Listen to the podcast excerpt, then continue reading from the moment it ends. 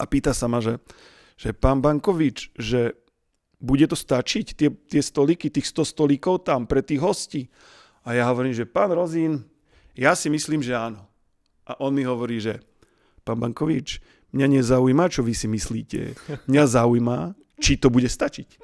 Teda tých zážitkov mám veľa, ale možno ešte jeden by som spomenul, kedy som obsluhoval um, Hillary Clinton, tak okamžite ma vyťahli z auta a teraz ja som teraz vystúpil a samozrejme museli prekontrolovať, či tam nie je bomba. Na mne normálne 10 takých tých svetielok od, odstrelovačov. Tých neúspechov m, mm, bolo viacej, ale jeden z, taký, jeden z najväčších, ktorý, ktorý mňa veľmi zasiahol, uh, bol projekt ľadového baru.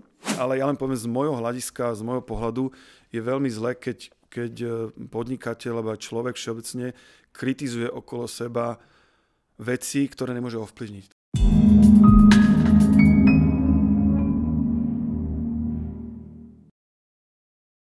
V dnešnej časti Insight for Business by som rád privítal Pala Bankoviča zo spoločnosti Sharkam BNB, ktorá sa zaoberá cateringom.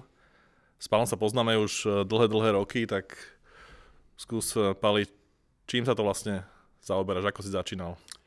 Tak ja ti chcem poďakovať za, samozrejme za pozvanie, veľmi si to vážim. Viem, že uh, sa tu stretávaš s významnými a šikovnými podnikateľmi a môj príbeh bol povedal by som veľmi jednoduchý.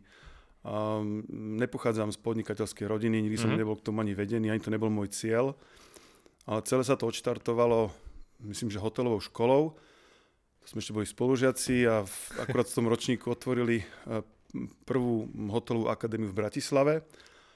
A mimochodom bol to aj sen môjho otca, ktorý chcel na takéto šk- škole študovať, ale mu sa to nepodarilo. V tej dobe sa musel proste starať o, o rodinu, bola ťažšia doba.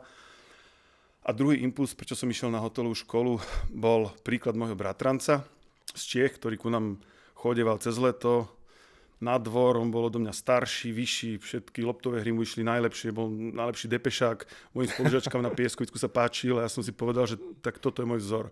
A chcem proste robiť veci ako on, aby som bol úspešný. To bol detský pohľad samozrejme, no a on e, študoval tiež čašníka, a teda v Čechách sa tomuto venoval. Tak som si povedal, OK, tak samozrejme, tá, v tej dobe sa dostať na hotelovú akadémiu eh, bol problém, tátko mi s tým troška pomohol, za čo som vďačný. No a spomínam si na prvý deň, keď som išiel teda do, do školy a otec za mnou prišiel s takou žltou flaštičkou Picobela a povedal mi, že má dve zásady a dve požiadavky na mňa. Jedna je, že musím mať vždy čisté topánky, a druhá, že musím sa učiť a robiť všetko najlepšie, ako viem, lebo že inak bude uh, bitka. No a on mal vtedy vyšportovaných 100 kg, tak ja som samozrejme pochopil, že, Nemáš na výber. že nemám na výber a budem musieť sa snažiť. Čo som aj robil, keď sme prišli na hotelovú školu, tak spomínam si, ako veľmi im záležalo na tom, aby sme dobre vyzerali. Čiže ja už som mal vlastne z polovice vyhrané s tými topánkami čistými a spolužiaci, ktorí mali dlhšie vláci, tak tých ostrihali, našli nám spoločné a, také, také obleky, takže a, no a začala, začala moja taká, taká, taká študentská doba, kedy som začal chodiť na brigády v tej dobe, lebo bo, začalo to byť zaujímavé aj na Slovensku, robilo sa veľa akcií, svadieb, rautov, recepcií.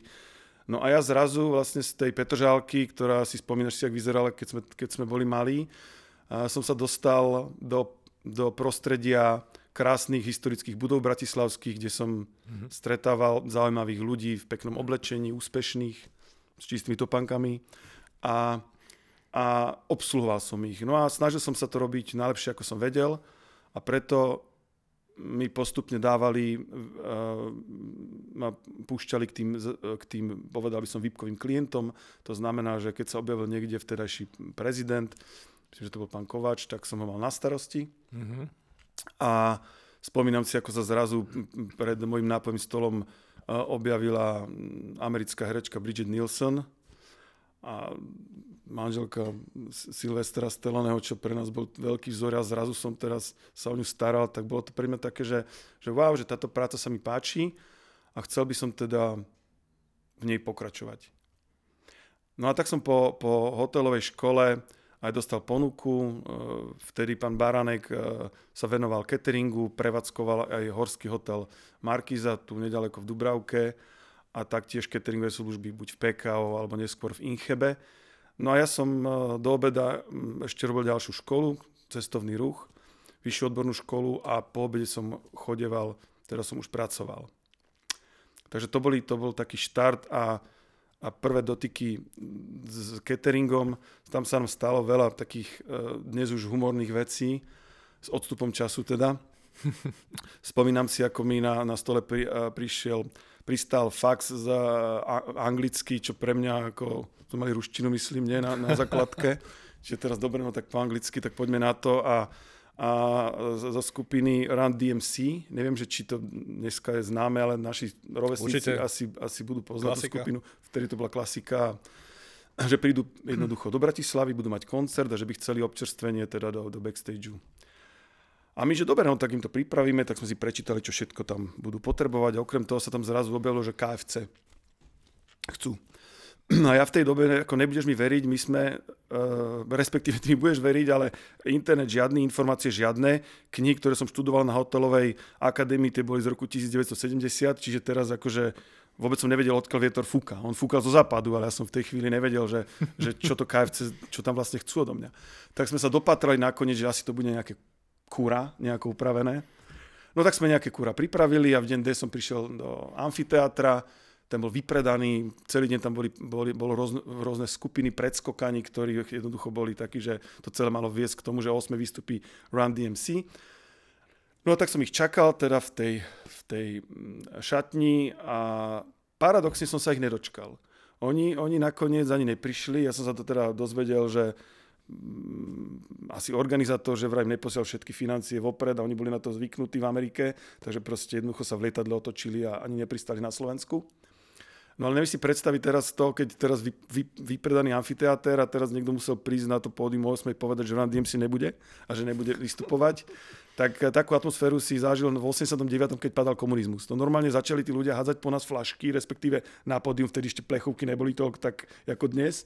Čiže my sme, my sme zbalili to naše KFC slovenské a utekali sme v pick-upe vlastne cez ten dav ľudí, oni nám skôr prevrátili. Čiže to bolo také, že, že boli aj cateringy, kde jednoducho si zažil adrenalín. Takže to bolo zaujímavé. Mám ešte Uh, samozrejme, vždy som mal, na, každom, na každej takéto situácii som mal nejakú vec, ktorú som si v živote zapamätal, poučil sa.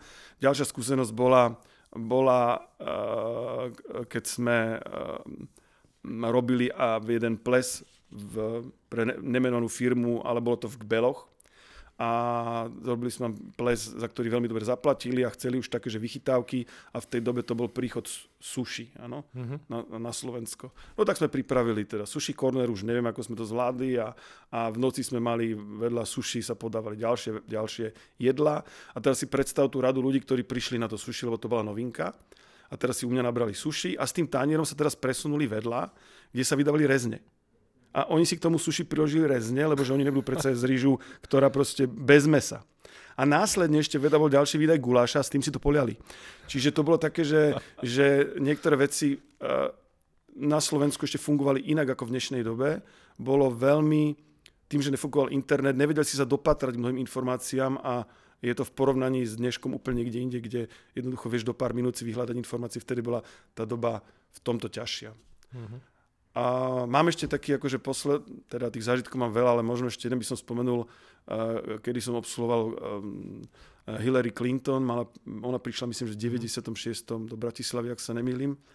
A ja som mal na starosti v primacelnom paláci tieto, tieto oficiálne návštevy. A spomínam si na to, ako urobili zátar asi niekoľko sto metrov okolo celého primacelného námestia. Myslím, že zrušili aj dopravu bežnú, ktorá tam chodila, čiže nedal sa tam nejak dostať iba autami. No a ja, keďže som mal byť jej privátny čašník na, na, na tú udalosť, tak mňa pustili s autom, preverili auto samozrejme, ale uh, nevieš si predstaviť to, to zdesenie, keď ma videli keď, ma proste, keď som prišiel pred primaciálne námestie s mojou 20-ročnou starou trojdverovou Mazdou s krídlom, a keď som proste odstavil to pri tých, pri tých limuzínach a tí, tí, tí americkí ochrankári, ktorí vypomáhali našim, lebo samozrejme to nemohli nechať ešte na nás, tak oni zdesne pozerali, či tam nikto neprišiel proste s bombou. Tak okamžite ma vyťahli z auta. A teraz ja som teraz vystúpil a samozrejme museli prekontrolovať, či tam nie je bomba na mne, normálne 10 takých tých svetielok z odstrelovačov. Hovorím, že dúfam, že si nikto teraz nekychne, lebo je po mne, vieš, tam hore. Čiže, uh, no a nakoniec teda prišla a my sme pripravili také občerstvenie a, a celé to dobre dopadlo, takže to bolo také, to bolo také, také, taký štart toho cateringu pre mňa na Slovensku a, a potom som sa ešte, pres, teraz sme sa presunuli do Incheby, kde sme robili naozaj veľké akcie. Tu sme sa stretávali e, zrazu už s požiadavkami na zabezpečenie možno pre tisíc, niekedy 1500 osôb. Mm-hmm. Lebo keď bol vtedy autosalon alebo výstava Koneka, tak bola to veľká udalosť v tých dobách a vtedy pán Rozín, starší, si na to dával veľmi záležať a robil takéto akcie. Veľmi na tom záležalo a spomínam si na prvé stretnutie s ním a teda, teda ešte som bol teda čerstve, čerstvo po hotelke, ale už som mal na starosti tieto veci a mal som prísť na, na, za ním na stretnutie do tej výškovej budovy. A spomínam si, ako ráno samozrejme som bol nervózny z toho, lebo tak s takýmto človekom, ktorý uh, je, je veľmi sčítaný, má pobehaný celý svet a veľmi náročný a prísny, tak ja už som si hovoril, že no dúfam, že to zvládnem. No a ráno som teda prišiel, do, už ma na 8 mal čakať, tak som prišiel, vystúpil som z výťahu, teraz predo taká dlhokánska chodba a na konci už ma čakal pán Rozin s rukou, že proste sa, zví, že sa zvítame. Tak ja som si troška ešte pobehol, aby dlho nemusel čakať a keď som prišiel k nemu, predstav si, tak to nebol pán Rozin osobne, ale to bol len, len proste ne plagát životnej veľkosti, respektíve také ako keby socha. A ja teraz, samozrejme, teraz som tak akože spozornil a zrazu zľava sa otvorili dvere a tam bol reálne pán Rozín, že dobré ráno, tak ma akože zobral teda do tej kanceláre za ten velikánsky stôl, nadal mi vodu. A len, len krátka vec, ktorá bola pre mňa poučením a on so mnou teda preberal logistiku, ako, sa bude, ako, sa, ako bude prebiehať tá recepcia pre tých hostí počas autosalónu. A dal vyrobiť e, stolíky na to špeciálne. A pýta sa ma, že, že pán Bankovič, že bude to stačiť, tie, tie stolíky, tých 100 stolíkov tam pre tých hostí? A ja hovorím, že pán Rozín, ja si myslím, že áno. A on mi hovorí, že pán Bankovič, mňa nezaujíma, čo vy si myslíte. Mňa zaujíma, či to bude stačiť. A tam som si akože, aha, takže asi áno. A tam som pochopil, že, že klienti, keď uh, uh, dohadujú s nami akciu, je veľmi dôležité, aby som sa presne vyjadroval a aby som sa nenazdával, pretože je to vec, ktorá prebehne v istom okamihu a keď sa to dobre nezorganizuje, tak už nemáš možnosť to proste urobiť znova. Takže e, to sú také, také e, zážitky, ktoré som mal v tej dobe. No, možno niektoré veci už sú e, už, už to ľudia netak pochopia, ale hovorím, vtedy bolo málo informácií, tie, tie knihy, ktoré boli k dispozícii, boli vydané 20-30 rokov naspäť, čiže tá gastronomia sa u nás vyvíjala tak nejak postupne ad hoc. Mm-hmm. Ešte k tým vecom, veciam z minulosti sa môžeme uh, vrátiť. Uh, tie, sú, tie sú zaujímavé, ale teda taký, taký rýchly posun vpred, že ty vlastne teraz uh, si v tomto biznise v princípe od, od školy, hej, a posledných 15 rokov si aj spoločníkom, alebo teda aj podniká, čiže máš 15 rokov skúsenosť s riadením vlastného biznisu. Čiže uh, kde, kde ste teraz? Kam ste sa, kam ste sa dostali? No ja som ešte, ešte chcel uh, spomenúť jednu veľmi dôležitú vec, ktorá, lebo celý ten môj život si myslím bol o tom, že som stretával tých uh, správnych ľudí, ktorí ma vždycky nejakým spôsobom posunuli ďalej. Uh-huh. A takto som stretol uh, Roba Šaradina, ktorý uh, vlastne mal, mal o mňa záujem, ja som prestúpil ku konkurencii a u neho on sa venoval by som povedal, skôr VIP klientele v, Bratislave v tej dobe. A, a akurát prišla jedna zákazka e, a to bola návšteva anglickej kráľovnej, čo bola vlastne taká pre, mm-hmm. pre Slovensko a Bratislavu veľká udalosť.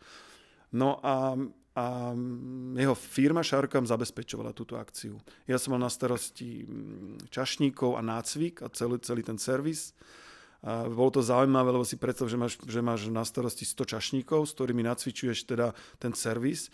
A tou úlohou bolo, aby sme jednoducho prišli do priestoru naraz, to znamená v dvojzastupe, teraz 50-metrový zástup čašníkov, ktorý mal v ruke, v, ruke dve jedla a, a v jednom okamihu mali naraz položiť na stôl tie jedla a odkryť ich. A to bolo, keď sa nám to podarilo nakoniec, tak bolo také, že, že všetci vlastne v tej miestnosti, tí hostia zrazu pozerali, že bolo to pre nich tiež také, také mimoriadné. Bežne sa to nestáva, že takéto veľké množstvo personálu je na takýto malý počet hostí, lebo to bola akcia pre 200 VIP hostí v Bratislave v Redute. Mm-hmm. A ešte si spomínam, že, že naši čašníci mali, mali teda tie vysielačky a sluchatka, aby sme vedeli dať presný pokyn, že áno, teraz ideme zakladať, aby to bolo naraz. A údajne sa anglická kráľovna ešte pýtala, že, že či tí naši chalani, že či počúvali nejaký futbalový zápas, alebo prečo mali vlastne tie vysielačky, lebo tiež nebola na to zvyknutá pri tej obsluhe. Takže, no a, a my sme v, v roku 2018 uh, nakoniec otvorili uh, našu spoločnosť s mojim spoločníkom Andreom Brunom, ktorý v minulosti pôsobil v, vo firme Doenko, to je pojem celosvetový, e, veľmi rozšírený v Nemecku, v Rakúsku, ale taktiež pôsobia v New Yorku a vlastne po celom svete a zabezpečujú akcie a, a robia obraty, o ktorým sa nám tu na Slovensku ani nesníva. A veľmi rád mám teda aj rozprávania o tom, ako sa stretol a obsluhoval napríklad e, e, vodičové jednotky a mm-hmm. Schumachera, alebo jak, jak robil občerstvenie pre Nikyho Laudu. Mm-hmm. Takže, ale to je, asi to nechám tie rozprávať potom niekedy pre ňo, možno sem pozveš niekedy. Takže... Vy ste sa vlastne e, stretli e, v tom čase, či už ste sa poznali? Nie, my sme sa už poznali, my sme spolupracovali uh, vlastne u, u Roba Šaradína, kde sme mm-hmm. boli spoločníci, ale mm-hmm. potom sme sa oddelili. Mm-hmm. Takže to, bola taká, nov, to už teraz je vlastne taká, taká novodobá naša, nazvem to história, ktorej sa venujeme 5 rokov, koľko to vychádza. Mm-hmm. A ten biznis, e, ktorý, ktorý robíš teraz, tie posledné roky, uh, uh, ako vyzerá, ako si to môžu ľudia predstaviť? Ako veľa ľudí si asi vie typnúť, čo je catering, ale, ale čo, čo to je hlavne, keď si to mal popísať, že aké sú to akcie? My, uh, povedal by som, že okrem toho, že prevádzkujeme kantínu, aktuálne v Technopole, čo ale je také druhotné, tak v prvom rade sa venujeme cateringovým službám a snažíme sa poskytovať cateringové služby alebo eventy uh, na kľúč. Mm-hmm. Takže len pre predstavu, tak sme zabezpečovali catering na štadióne pri príležitosti majstrovstiev sveta v hokeji. Myslím, že v 2019 a v 2022 to myslím, že boli, bola majstrovstva Európy v hádzanej. A popri tom ale zabezpečujeme aj e, VIP svadby, teda aj, aj rodinné eventy, ale aj firemné akcie. Čiže by som povedal, že tá, je to klientela, ktorej záleží na kvalite. Lebo my, podľa toho, teda, čo som počul, nejsme najlacnejší v Bratislave a na Slovensku, takže skôr tí klienti, ktorí nás oslovujú, tak nás oslovujú kvôli tomu, že dostávajú trošku pridanú hodnotu v rámci kvality služieb, o ktorú sa snažíme. Keď si môžem predstaviť, to, to sú akcie o, o tých e, ľuďoch alebo hostí, že to je zhruba... Hm, vieš čo, to je, to je také, že, že ťažko takto definovať, ale by som povedal od dvoch hostí, keď, keď príde na to, že dojdú dva hostia, ktorých sa rozhodneme obslúžiť, lebo aj také uh, už sme zažili, že jednoducho dva hostia na podým, ako sme teraz my dvaja, oni chceli, proste to bolo nejaké výročie a teraz romantika, tak oni chceli len mať takto, že priestor pre seba a my sme ich, im urobili akciu. Hm. Ale, ale bavíme sa teda o tom, že zabezpečujeme zhruba asi 100 akcií, viac ako 100 akcií ročne a tie akcie sú možno od 50 do, do 1500 osôb, to je, taký akože, to je také bežné. Ale v, pred rokom sme e, získali a vyhrali jeden tender na takú, by som povedal, zákazku, ktorá v rámci histórie Slovenska sa, pokiaľ viem, a v rámci cateringových služieb bola najväčšia, čo sa týka rozsahu. Okay. A bolo to v Banskej Bystrici, neviem, či to evidoval, bola to mládežnická olimpiáda. Uh-huh letná. Nebol som tam. Nebo, nebehal si tam. No a, a takže, takže tam sme zabezpečovali komplet od stavby stanu. To zabavíme o, to bolo myslím, že 3800 m štvorcových.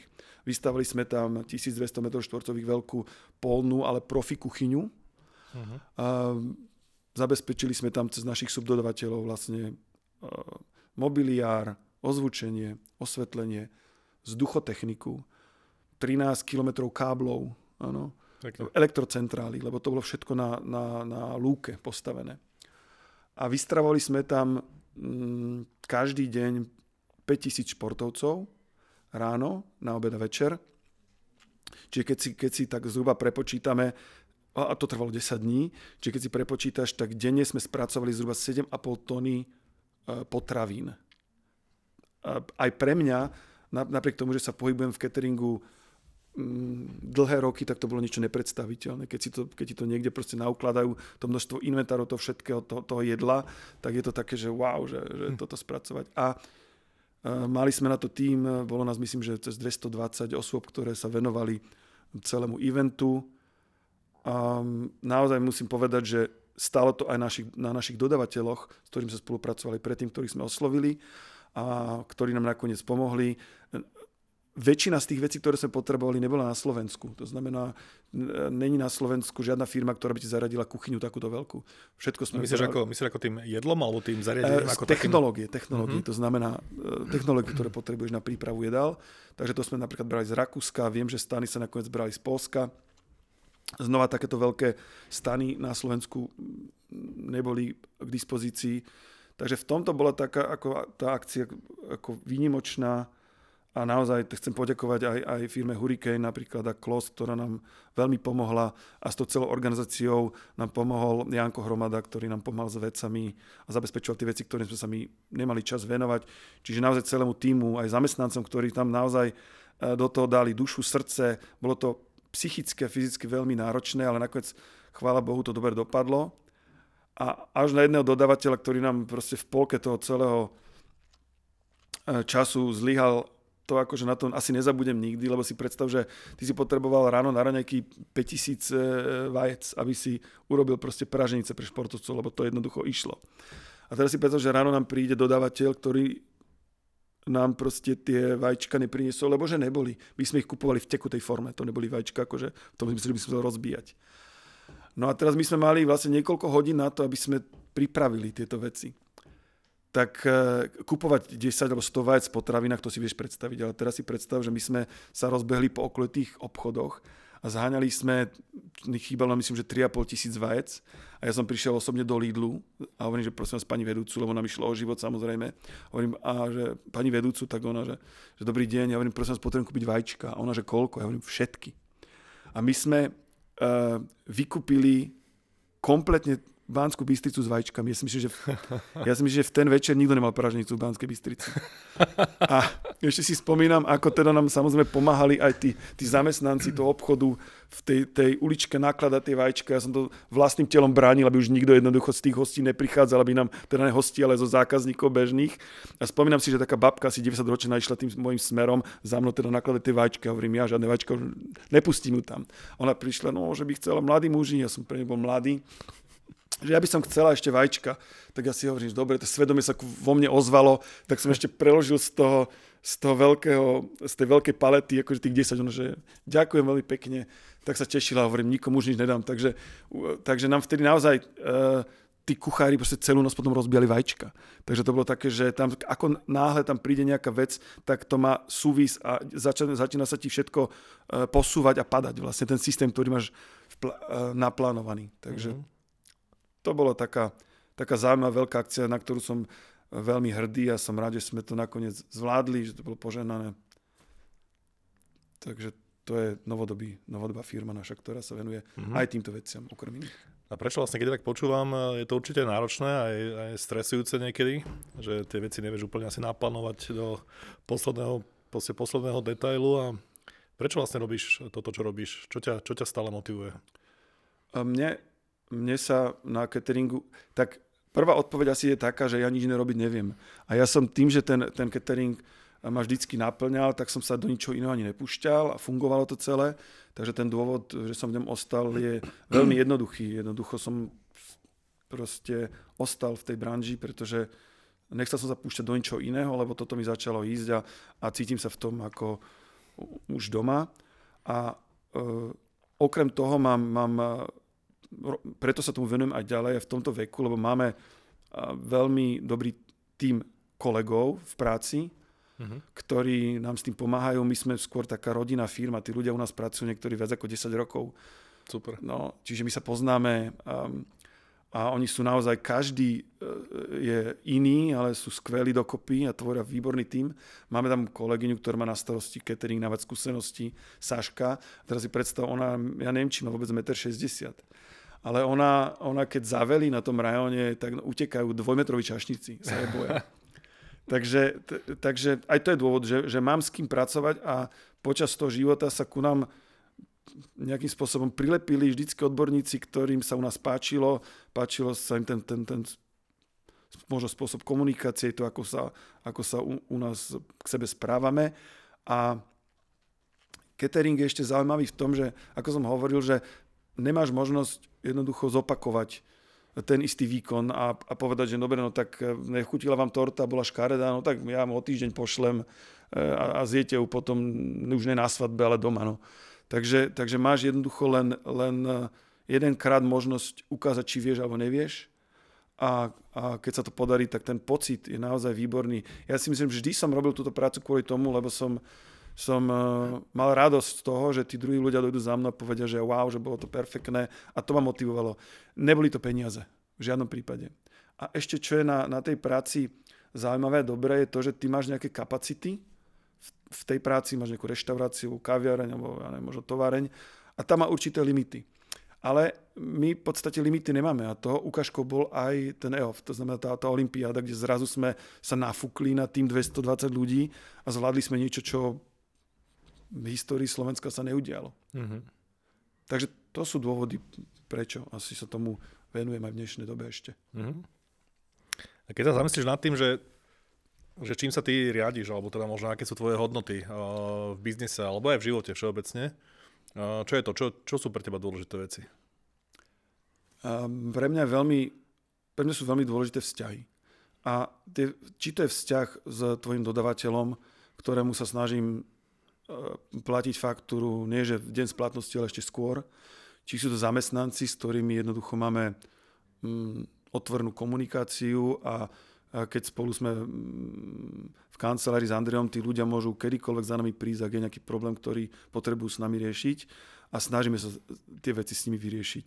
Čiže e, takisto vzťahy s klientami, ktorým sa snažíme vždycky povedať pravdivú informáciu. Myslím si, že to je veľmi dôležité, aby, sme, aby, aby firma bola čestná, aby majiteľa boli čestní, lebo veď sú vlastne príkladom aj pre tých zamestnancov. A e, taktiež je to dôvera medzi spoločníkmi, pretože ty si asi mal tiež e, viacero firiem a spoločníkov, neviem teda, aké máš ty skúsenosti, ale... Je to citlivá téma, lebo tam tie, vždy to stojí a pada na vzťahoch, takže... Hovorím, aj to, u teba to tak bolo? Je to téma, ktoré sa aj teraz venujeme, keď zakladáme nejaké nové mm, joint ventures alebo nejaké proste nejaké biznisy a mm, vieš to všetko ošetriť možno zmluvou alebo väčšinou z tých vecí, ale predsa len... A aká, ste... aká je prax, ale keď máš to, že... Povedal som, že podobná ako manželstva. Presne to, som, presne to som chcel povedať a preto si neviem predstaviť teraz niekoho, že naozaj má teda veľa firm a veľa spoločníkov, lebo ja mám takú skúsenosť, že ani by som nikdy nechcel takéto niečo zažiť, pretože presne to, to aký máš vzťah tým spoločníkom, to je skoro ako manželstvo, pretože s, tým, s ním tráviš veľa času. A pre mňa nepredstaviteľné, aby som ja teraz kontroloval môjho spoločníka, ako samozrejme zmluvy sa musia urobiť, to je, to je jasné, aby som ja kontroloval môjho spoločníka, či všetko robí tak, ako má a či jednoducho mu môžem dôverovať a či, všetko, či všetky peniaze odvedol, zapísal. Čiže to sú veci, a, a vychádzam teda z mojej skúsenosti, tak ako som sa snažil ja če, celý život robiť čes, česne všetko, tak vychádzam z toho, že a mám, mám aj dobrú skúsenosť a my máme s Andreom výborný vzťah, máme dôveru a to je podľa mňa veľmi dôležité pre, pre podnikanie, aby si mohol fungovať ďalej, by sa nemusel zaoberať tým, že teraz kontrolou. A všeobecne aj, aj v rámci firmy sa snažím tým ľuďom dávať voľnosť, aby pochopili, že, že to není len o tom, aby si proste niekde urobil hranice, všetko pozamykal a teraz čakal, že všade len tí ľudia, ja neviem, ťa okradnú alebo niečo podobné, mm-hmm. čo v mhm. gastre samozrejme téma číslo jedna, ale snažíme sa tú firmu budovať na inej báze, na tom, že tí ľudia dostávajú, čo potrebujú a od nich zase očakávam, že budú lojálni a nebudem musieť ja kontrolovať, či proste niekde mi zmizne fľaša vína v mhm. sklade. Ale ako sa, ti to, ako sa vám to podarilo, teda, že čo, čo, to, čo to znamená v praxi, že teda jedna vec môže byť trošku šťastie alebo aj šťastie na obchodných partnerov alebo nejakých spoločníkov vo firme, ale k tým zamestnancom, kde tá bariéra mm, ako keby nejakého nekonania v prospech firmy je veľmi tenká. Čím sa vám to podľa teba podarilo? Ja alebo, alebo darí udržať na nejaký... Ja si myslím, že nemáme, nemáme veľký pohyb a fluktuáciu personálu. Uh-huh. Máme tam ľudí, s ktorými sa poznáme dlhé roky. A ty, keď si s nimi veľmi dlho, tráviš s nimi čas veľmi dlho, tak ty ich môžeš ovplyvniť. Do istej miery oni ťa spoznajú a vedia, že, že si ako, s nimi ako keby na jednej lodi. A že keď sa darí tebe, tak sa bude dariť aj im. A ak to pochopia, tak uh, vtedy sa to môže stať to, to čaro a zrazu to môže začať fungovať. Samozrejme to treba dennodenne upravovať a jednoducho to, že sa s nimi stretávaš, už tým kontroluješ ten back firmy, čiže to nie je také, že by to samo fungovalo. Ale, ale mne sa vždy podnikalo a, a pracovalo v takom prostredí lepšie, ako keby som jednoducho len staval všade ploty a všetko zamykal a všetko kontroloval od kamier cez systémy. To ma nikdy nebavilo. Ja som sa mm. potreboval venovať úplne iným veciam a, to, a, a samozrejme sa mi to párkrát vypomstilo v živote, čiže netvrdím, že to je 100% e, model, alebo jednoducho ten, ten môj názor. Určite vo väčších firmách to musí fungovať úplne inak, chápem, ale tým, že my sme malá firma, rodina, no tak u nás je to také na tej báze takej tá spolupráca je taká, taká milšia, taká, že proste jednoducho sa poznáme a, a veríme si navzájom. Mm-hmm. A čo sa týka tých hodnot eh, v tom biznise, čo, čo, je, čo je pre vás ešte dôležité? Tí ľudia, tie vzťahy, dôvera? A čo, čím ste riadite, ako, čím, čím ste podľa teba možno aj nejaká konkurencieschopná, čo je tá vaša výhoda konkurenčná? Ja uh, neviem, či to je konkurenčná výhoda, ale ešte veľmi dôležitá vec pri, pri našom rozhodovaní je to, že som sa naučil, že keď uh, ideme urobiť nejaké rozhodnutie alebo jednoducho báme sa nejaké téme, tak sa snažím, aby sa tie, tie emócie čo najviac znížili. A ty vieš sám pri rozhovoroch, a zvlášť keď sú nejaké také pichlavé témy, tak tam tie emócie proste idú a tí ľudia zrazu zrastú a tam to začne horeť. A snažím sa toto hasiť, aby ľudia pochopili, aj, aj moji kolegovci, aj, aj všetci naokolo, že čím viac utlmíš emócie, tým viac ide hore rozum a tým viac môžeš mať lepšiu rozlišovacú schopnosť a robiť lepšie rozhodnutia, ktoré majú význam. Súhlas. Ako keď sa necha, necháš ovládať len emóciami a robíš... Ja si myslím, že celý svet by inak vyzeral, keby ľudia tie emócie dali troška bokom a venovali by sa naozaj e, rozhodnutiam na základe nejakého rozumu. Takže to je možno ešte taká, taká vec. A, a samozrejme tým pádom snažíme sa um, variť z kvalitných surovín a snažíme sa tie služby poskytovať tak, ako sa majú, to znamená od hygieny cez celý, celé tie procesy. Čiže máme na to ISO, a máme aj nad sebou teda kontrolu, aby, aby sme sa sami zlepšovali, preto sme si aj uh, požiadali teda o to, aby sme mali tie certifikáty. Uh-huh. Takže to je myslím, že také. No. Ešte sa, kým sa posunieme na ďalšiu tému, ja by som sa uh-huh. opýtal možno takú amatérskú otázku takého bežného uh, konzumenta jedla v reštauráciách, hoteloch alebo kdekoľvek na nejakých akciách, eventoch. Že v čom sa to podľa teba akože odlišuje v tej dnešnej dobe? Že je to také vola, kedy pred možno 10-20 rokmi t- tie rozdiely boli akože nejaké brutálne. Teraz sa to nejak e, zužuje, že už všetci majú rovnakú kvalitu, alebo, alebo kde sú tie najväčšie nekvalitné služby a v čom? A, ako to vnímaš ty ako profik? Tak ja by som povedal, že všeobecne teraz tá, tých firiem není veľa, ktorí sa venujú cateringu v takom rozsahu ako my. To si povedzme, okay. po tej korone to sa veľmi, povedal by som, že preosialo. Čiže E, tých firiem není veľa. A áno, tá úroveň je teraz momentálne veľmi vyrovnaná, tak ako keď si všimneš aj, aj jednoducho tie automobily dneska, ktoré sa vyrábajú, tak už to je také, že snažia sa proste, proste vyrovnávať tú úroveň, tak je to, je to aj v cateringu, a prepač, to druhá otázka bola... Tá, respektíve... Ako v tom zmysle, že teda, ako my takí bežní ľudia, ktorí nie sme v tomto biznise, že bola, kedy boli, neviem, či že sú mená za, menu za 3,99 a potom sú niekde menu za 15 a viem, že niekedy nám hovorili majiteľia, že teda menu sa nedá spraviť za 3-4 eurá, to je akože tam to ide na úkor kvality alebo niečo. Už, už rozumiem, už rozumiem. Teda, v čom to ty, ako vnímaš ty ten trh, keď dáš dokopy aj, aj reštaurácie, hotely a ako keby do jedného koša, ak sa to dá? Vieš čo, myslím si, že v rámci, v rámci cateringu je veľký posun, pretože kedysi, keď si jednoducho robil akciu pre 200 osob, tak ti stačil jeden malý pick-up. Dneska na to potrebuješ veľký kamión. To znamená, že prinášaš na akciu tomu hostovi o mnoho viac mobiliáru, jednoducho ty sa hraješ s detailami. Ty to čaška, čačkáš, by som povedal, tie, tie, tie stoly a, a všetkému sa venuješ o mnoho detailnejšie, aspoň my sa snažíme. Čiže ten, ten progres v rámci cateringu je naozaj veľmi veľký. To je jedna vec.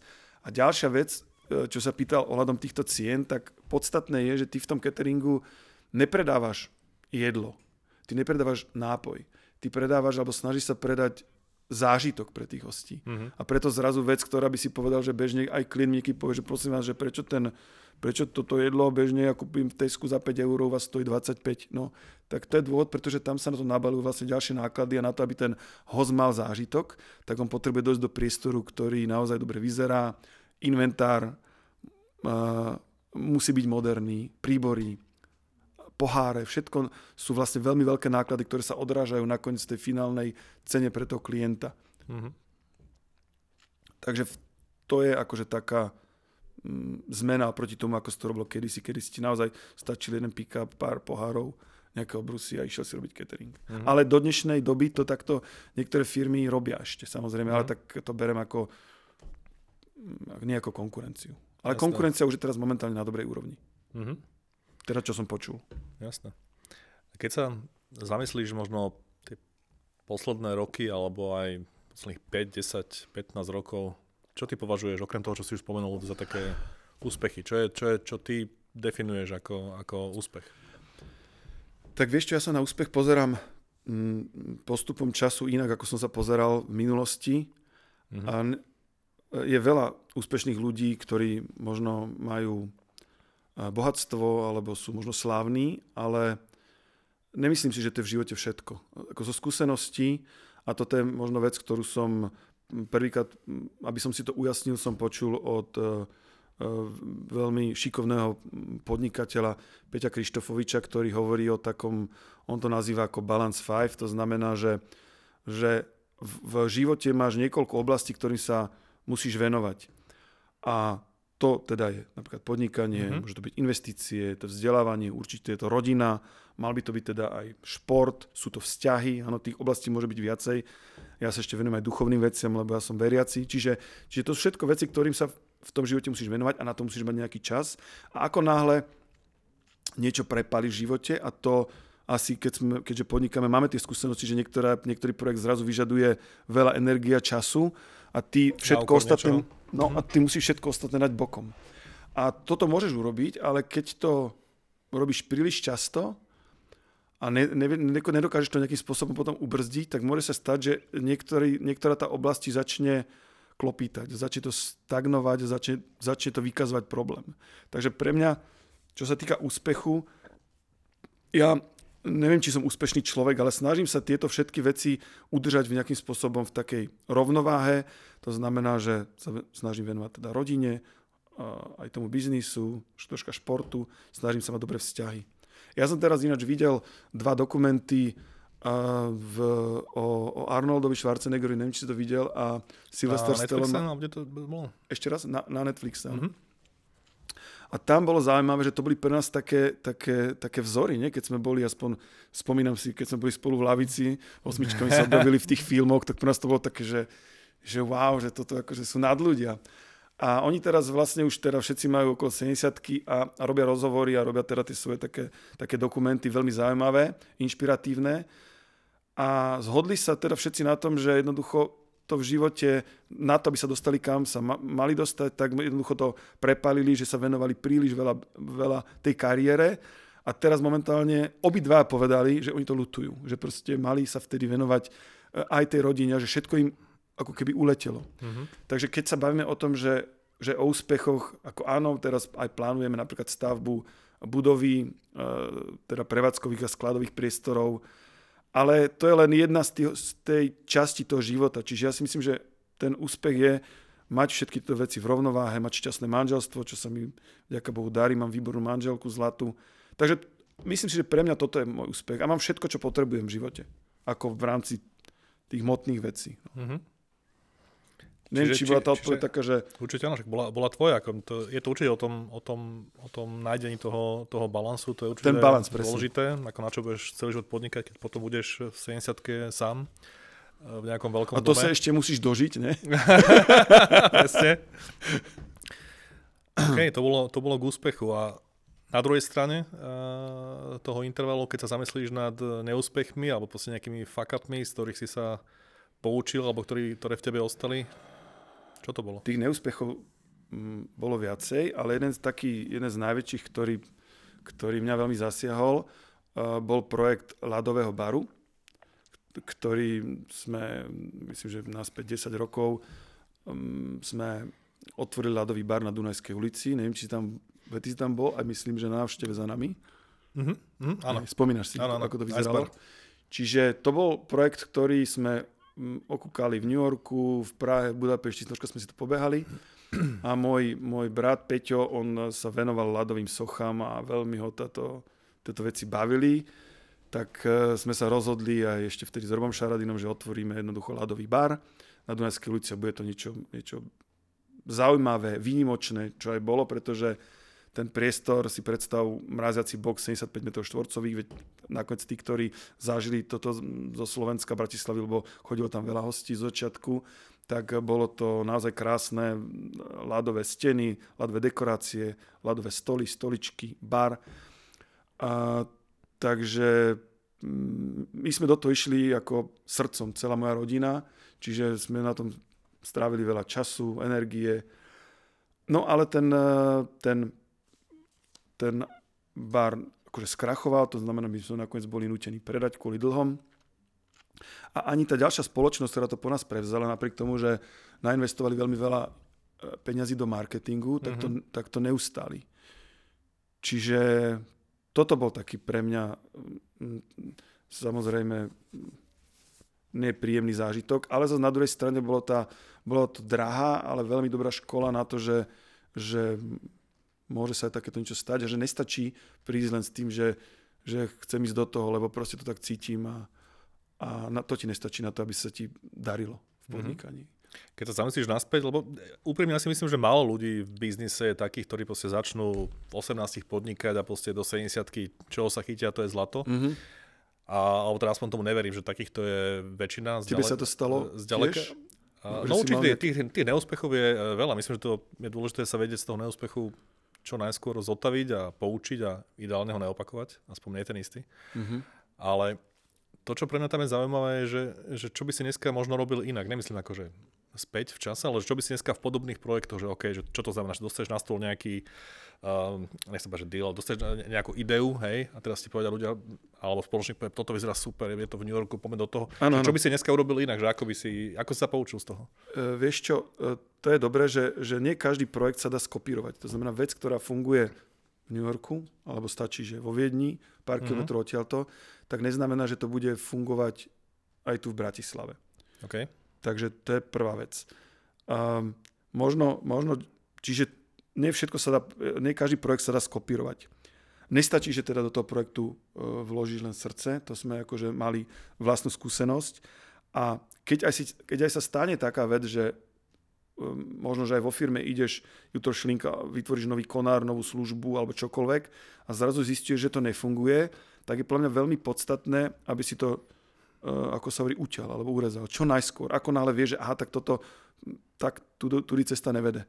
Tak vtedy je dôležité, že sa troška spamätať a napriek tomu, že by si samozrejme chcel, lebo je to tvoje ako keby dieťa. To je proste vec, ktorú chceš niekam dostať, ale keď vidíš, že to nejde, no tak jednoducho je lepšie to, to uzavrieť a venovať sa proste niečomu inému.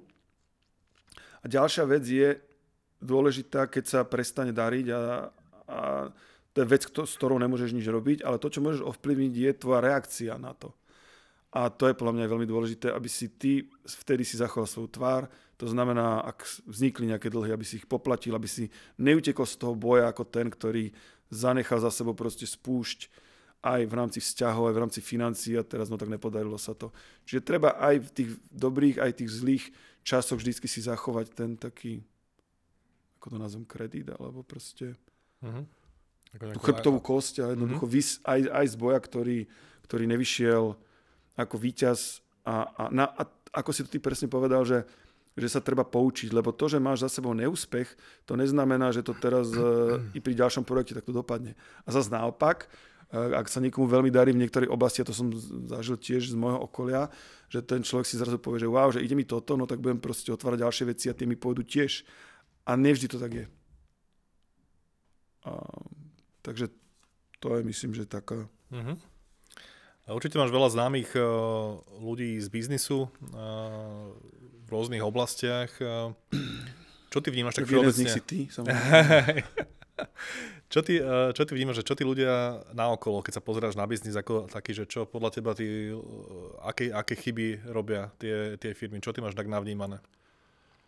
ja neviem, či sa k tomuto úplne môžem vyjadrovať a, a, a ako dať rady niekomu takto, ako, že, že čo áno, čo nie. Ale ja len poviem z môjho hľadiska, z môjho pohľadu, je veľmi zle, keď, keď e, podnikateľ alebo človek všeobecne kritizuje okolo seba veci, ktoré nemôže ovplyvniť. To znamená, to znamená vládu, ekonomickú situáciu, a teraz, ja neviem, teraz na Slovensku zle, všade inde dobré, všetci ľudia, zamestnanci zlí a tak ďalej. Myslím si, že toto není úplne správny pohľad a treba, aby sa ten človek pozrel na veci, ktoré môže ovplyvniť. To znamená, že, že OK, no tak sú veci, ktoré môžem ovplyvniť napríklad vo firme, tak tie ovplyvňujem a veci, ktoré sa ma eh, ktoré nemôžem ovplyvniť, teda, tak by som povedal, ten, ten okruh toho skôr, skôr, skôr eh, záujmu takého okolia, tak tie nebudem predsa kritizovať. Ako pre mňa je to strata času, aby som s niekým riešil pri pive, že jednoducho situácia je taká, taká na Slovensku, tak som tu a podnikám tu a keď jednoducho tu nechcem podnikať a nebaví ma to tu, no tak v- dneska sú dvere otvorené, tak môžem ísť podnikať do Ameriky, ak chcem. Mm-hmm. Čiže skôr mám rád ľudí, ktorí, sa, ktorí sú pozitívni a neberú tú situáciu, že teraz všetko naokolo je zlé. Čiže to je, to je možno prvá taká vec, ktorá ma napadá. A ďalšia vec, čo my podnikateľ robíme chybu, niekedy aj tým, že povieme, že toto sú moji zamestnanci a tí to pre mňa robia, tak to, a to netvrdím ja, ale to, to tvrdia múdre knihy, že nie je to celkom tak. E, Máš svojich kolegov, áno, áno, zamestnancov, ale oni mi nepatria. To znamená, o, ja nejsom ich majiteľ. Oni v tom svojom princípe nerobia pre mňa, oni robia vlastne pre seba. Oni majú ten svoj okruh potrieb a preto sú a preto robia. A to si treba uvedomiť, že, že ja ich nevlastním, ale ja ich môžem ako dobrý riaditeľ alebo majiteľ, ja ich môžem viesť tou správnou cestou tam, kam chcem ja. A to sa často stáva a preto nefungujú tie vzťahy medzi majiteľmi a medzi častokrát medzi zamestnancami, že jednoducho jeden si myslí, že vlastní toho druhého a teraz je, nie je to úplne dobre nastavené. Čiže, ale toto my nemáme vo firme. Ale smeruješ tam uh, teda, že ako nejaký direktívny štýl, že ja som teda majiteľ a budete robiť to, čo poviem? Ako, že, to, to ako... Na, napríklad, napríklad presne to, že, že e, je, ja si myslím, že každý ten človek okolo teba, a môže to byť, môže to nazvať, že to je podriadený alebo zamestnanec, Hej. tak je, sú určité veci, v ktorých môže prevyšovať aj mňa. Aj prevyšuje. To znamená, že to neznamená, že ja všetko viem najlepšie, keď som riaditeľ firmy. Sú ľudia, ktorí majú skúsenosť tej veci, ktorú robia dennodenne a keď tam prídem, tak zrazu to neviem spraviť. To znamená, že treba, je veľmi dôležité, aby človek, aj keď je majiteľ alebo riaditeľ firmy, aby mal troška takú pokoru a snažil sa počúvať okolo seba, že ako niektoré veci fungujú a tým pádom sa snažiť aj poradiť s tými ľuďmi, lebo sa hovorí viac hlav, viac rozumu. Čiže e, samozrejme niekedy musíš prevzať tú autoritu a jednoducho tú zodpovednosť a rozhodnúť sa a urobiť to strategické rozhodnutie v tej Jasné. firme s tým svojim spoločníkom. Ale je spústa vecí takých, by som povedal, takých menej dôležitých, ktoré za teba vyriešia tí, tí kolegovci, alebo minimálne sa môžeš e, s nimi porozprávať, alebo ja to tak robím a potom vyvodím z toho nejaké dôsledky a snažím sa to nejakým spôsobom nastaviť. Mhm. Takže, Čo ešte? Čo, čo, čo, čo, čo také ťa napadá, že čo tam sú tie veci, ktoré by sa dali zlepšiť v biznise ako takom? E, ešte jedna vec, ktorú som sa tiež dočítal, aby som to celé pochopil, tak hlavne je to možno pre tých začínajúcich podnikateľov alebo malých podnikateľov, ktorí si otvárajú takú malú firmičku.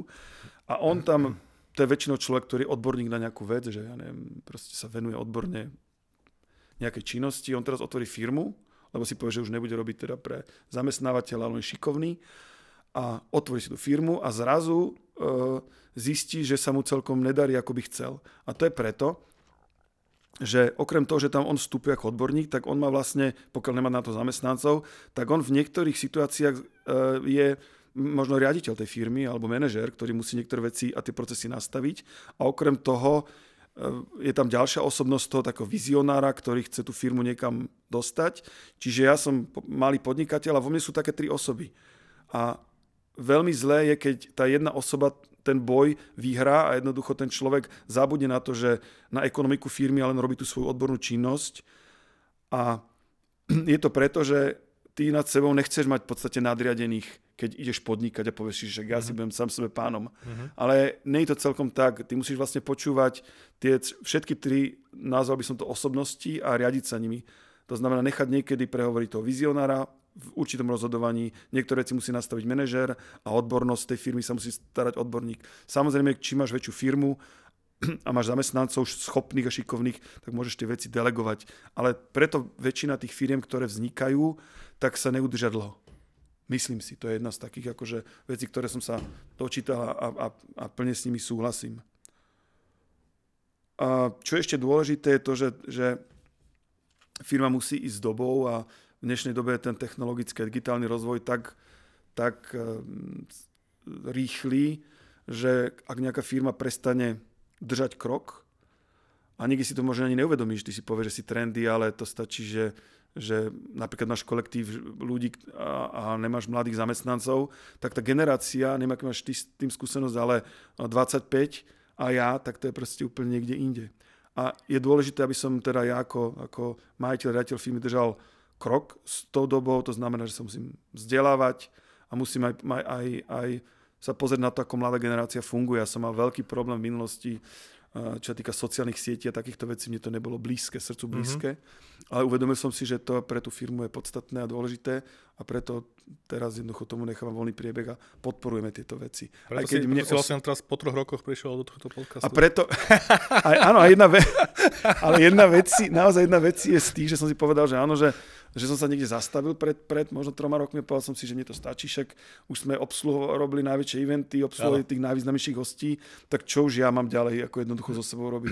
Ale uvedomil som si, že človek by mal na sebe pracovať a vôbec to není otázka veku, ale je to otázka skôr toho nastavenia. Mm-hmm. A samozrejme, keď v tej firme zakrpatieš, tak tí ľudia zrazu vidia, že áno, tak ten náš šéf, on v podstate sa nevie zorientovať vo veci. A tým mm-hmm. pádom si ťa budú aj menej vážiť Takže to sú, to sú také veci, ktoré... No, spomenul no. si tie sociálne médiá ako, ako príklad toho ako nejakého nového trendu, s ktorým ty si sa nejak musel popasovať alebo na ne možno nejak naskočiť. Ale sú aj nejaké iné veci, ktoré, uh, ktoré ťa napadajú v tom, v tom vašom biznise? Je tak, sú také naozaj nejaké trendy, ktoré môžu prísť uh, najbližšie roky, alebo ktoré ty vnímaš uh, vonku v zahraničí? Myslíš teraz akože v oblasti cateringu? Všeobecne, to, toho, čo ovplyvňuje tvoj, tvoj biznis, no tak teraz sa všade píše o umelej inteligencii a machine learning. Neviem, ano. v akej miere to môže e, vstúpiť napríklad ku vám, ale, ale vôbec všeobecne akýkoľvek trend. Je také niečo, že čo ty vidíš? Ako, že... ako môže, môže, možno, že tá robotizácia, teraz som bol na, uh-huh. na mhm. výstave, včera sme boli, myslím, že v Salzburgu, a tam naozaj je vidno, že, že tá robotizácia aj v rámci gastronomie stále napreduje a už máš um, niektoré bary, ktoré ti obsluhujú roboti, ramena, ktoré ti naliejú to, čo potrebuješ. A je to taká, taká vec, ktorá, e, či sa nám to páči alebo nie, tak v budúcnosti e, to príde aj, aj sem na Slovensko a ty jednoducho samozrejme to bude pre teba jednoduchšie použiť niekedy na určitú vec, teda robota, ako by si sa musel, ty vieš, že práca s ľuďmi je veľmi ťažká, všetci to aj hovoria. V takže niekedy ten, a, a, a v gastre obzvlášť, takže niekedy si povieš, OK, no tak proste budem mať na niektoré činnosti robotov. A to, to podľa toho, čo som videl, momentálne na tej výstave, tak tam to k tomuto pomaličky speje, samozrejme. Kam je tá vízia, že, že čo, čo, čo by mohli nahradiť a, a, a akú rolu bude zohrávať ten človek alebo čašník alebo tá obsluha? Že, že čo, e, Myslím, čo že aj v Bratislave už sú nejaké prevádzky, ktoré mm-hmm. majú tých robotov, ktoré ti donesú tú objednávku k okay. stolu, ty si to odobereš a teraz toho robota pošleš zase naspäť do toho, do toho baru. Čiže toto je taká vec, ktorá podľa mňa je, je príde aj na Slovensku a vôbec sa vo svete akože rozvíja mm-hmm. veľmi. Čiže mm-hmm. Možno toto. Keď sa zamyslíš nad tým, že čo vás čaká najbližšie obdobie, aké máte výzvy pred sebou, alebo ty osobne, hm, či už v biznise alebo v živote, hm, čo to je? Kam sa pozeráš? Vieš čo, ja si myslím, že výzva pre mňa je udržať ten stav, uh, aký je v rámci toho môjho života. To znamená, že udržať ten balans a venovať mm-hmm. sa každej veci toľko času, koľko potrebuje okolo mňa, čiže rodina, vzdelávanie, firma, šport a tak ďalej. A chápem, že teda, že pre mňa je podstatné, aby som um, išiel tiež dopredu ako riaditeľ a majiteľ firmy alebo spolumajiteľ. A neviem, som spomínal, teda um, chceme teda plánuje postaviť teda tú budovu, ktorú bude mať vlastnú, čo je tiež taká akože výzva pre nás. A veľmi dôležité je, aby som aby sme si udržali dobré vzťahy vo firme, aby som tam mal stále personál, ktorý sa môžem oprieť, lebo to je vec, ktorá po, po korone som si myslel, že budú všetci uh, ochotní pracovať na brigádach, ale tá, tá skúsenosť po korone bola taká, že my sme z začiatku nevedeli zohnať ľudí naspäť do gastra, pretože z toho gastra všetci podchádzali a našli si inú prácu alebo išli do cudziny. A po korone zrazu bol veľký problém s personálom. To znamená udržať vo firme kvalitný personál, na ktorý sa môžeš spolahnúť, čo my momentálne máme, tak to je výzva a veľmi som chcel, aby, to, aby toto vždycky som mal jednoducho ako prioritu. Myslím, že a pre každú firmu mať dobrých ľudí okolo seba je, je veľká výzva a kľúčová by som povedal, pokiaľ teda robíš v takej oblasti ako gastronomia. Určite. Keby si mal teraz e, možnosť, že tu máme stroj času a vieš si spätne poslať svojmu mladšiemu ja nejaký odkaz, čo by to bolo? to je zaujímavá otázka. Neviem, do akého, do akého času to môžem poslať? To je jedno. A, do akého. Aj, aj je prenatálny. Vieš čo, tak ja by som si poslal jeden odkaz uh, do času, keď sme teda ešte boli, boli spolu na základnej škole. Keď Chcel som vrátiť to, čo si mi, či to... nie, niečo Takže uh, ja by som si poslal odkaz a poslal by som si, aby som sa netrápil toľko so známkami, zlými, keď som bol dieťa, lebo spomínam si, že pre mňa dostať zú známku bol veľký stres. Neviem teda, ako si to vnímal ty, respektíve viem, ty si to mal tak ako, že... Ja som s tým. Ty si bol v klitku, hej, to bolo také pre teba, že no, pohode, lebo... A zase ty si uh, bol aj talentovaný, čo som ja nebol na určité veci a ja som... Mm, pre mňa tá známka aj kvôli tomu, aby som urobil tátkovi radosť, mm-hmm. tak uh, to bolo dôležité. Čiže by som sa nezameriaval tak na, na tie známky a v dnešnej dobe si uvedomím, že to školstvo aj v tej dobe jednoducho bolo veľmi nestačilo reagovať na to, čo sa začalo diať na Slovensku. Hej. Neviem, či v dnešnej dobe z, z, jednoducho tie osnovy menia každý rok, lebo ten, ten, tá doba sa veľmi mení a veci, ktoré som sa tam naučil, samozrejme, že dávno nie sú funkčné a, a platné. Čiže tie známky ma veľmi trápili a dneš, to by som si dal takýto prvý odkaz. A druhý odkaz, čo ma ešte nápada, je to, že, že teda keď hovoríš, že to môžem na hociaký čas si vybrať, keď som bol mladší, tak ja by som si vybral, e, poslal by som si ešte adresu mojej manželky s telefónnym číslom a išiel by som mu proste navštíviť o 10 rokov skôr, aby som s ňou mohol tráviť viacej času, aby som skôr mohol s ňou byť a požiadať ju o ruku teda. Ale keď som si to spätne akože tak spočítal, tak e, ja by som zazvonil u jej dverí, aby som mal povedzme 22 a ona by mala 10. Čiže neviem, že, neviem, že čo by povedal môj, teda jej otec na to, že dobrý deň, že ja som Pálo a chcel by som ísť s vašou dcerou von. Takže to by sa mi asi nepodarilo a žiaľ, lebo tak ona je odo mňa mladšia. A takže táto vec by sa mi nepodarila, takže asi všetko dobré tak, ako je, ako má byť. Áno. Ale to sú také dve veci, ktoré by som zmenil, alebo respektíve, ktoré by som chcel upraviť. Ten, ten strach tá škola pre mňa bola dôležitá, ale naozaj to bolo len o známkach a pritom toľko iných vecí dôležitých, aby si sa dokázal prebiť cez tie problémy. A keď si aj spomenieš, tak Presne. u nás väčšinou žiaci, ktorí, alebo mám taký pocit, že žiaci, ktorí akože mali dobré výsledky, boli jednotkári, tak sa nedokázali v tom živote tak uplatniť ako mm-hmm. ľudia, ktorí mali bežné známky a, a tí momentálne podnikajú a sú úspešní a, na, a tí ľudia, ktorí boli prví vždycky a všetko vedeli, tak v dnešnej dobe sa im tak nedarí. Ja mm-hmm. mám takú skúsenosť aspoň. Mm. Moja mama vždy hovorila, že dôležité je, že vieš, nevadí aká známka. No výborne. Čiže sa týmto riadila a ja preto som bol v pohode. Ja aj tak toto u nás nestačilo. Palo, ano. ďakujem ti veľmi pekne za tento dnešný podcast, bolo to super. A držím palce, nech sa darí udržať balans a prajem všetko, všetko dobré. Ďakujem veľmi pekne, ďakujem. Moc si to vážim, že si ma zavolala. Teším sa, že sa niekedy stretneme aj mimo tohto celého. Rado sa stalo. Ďakujem.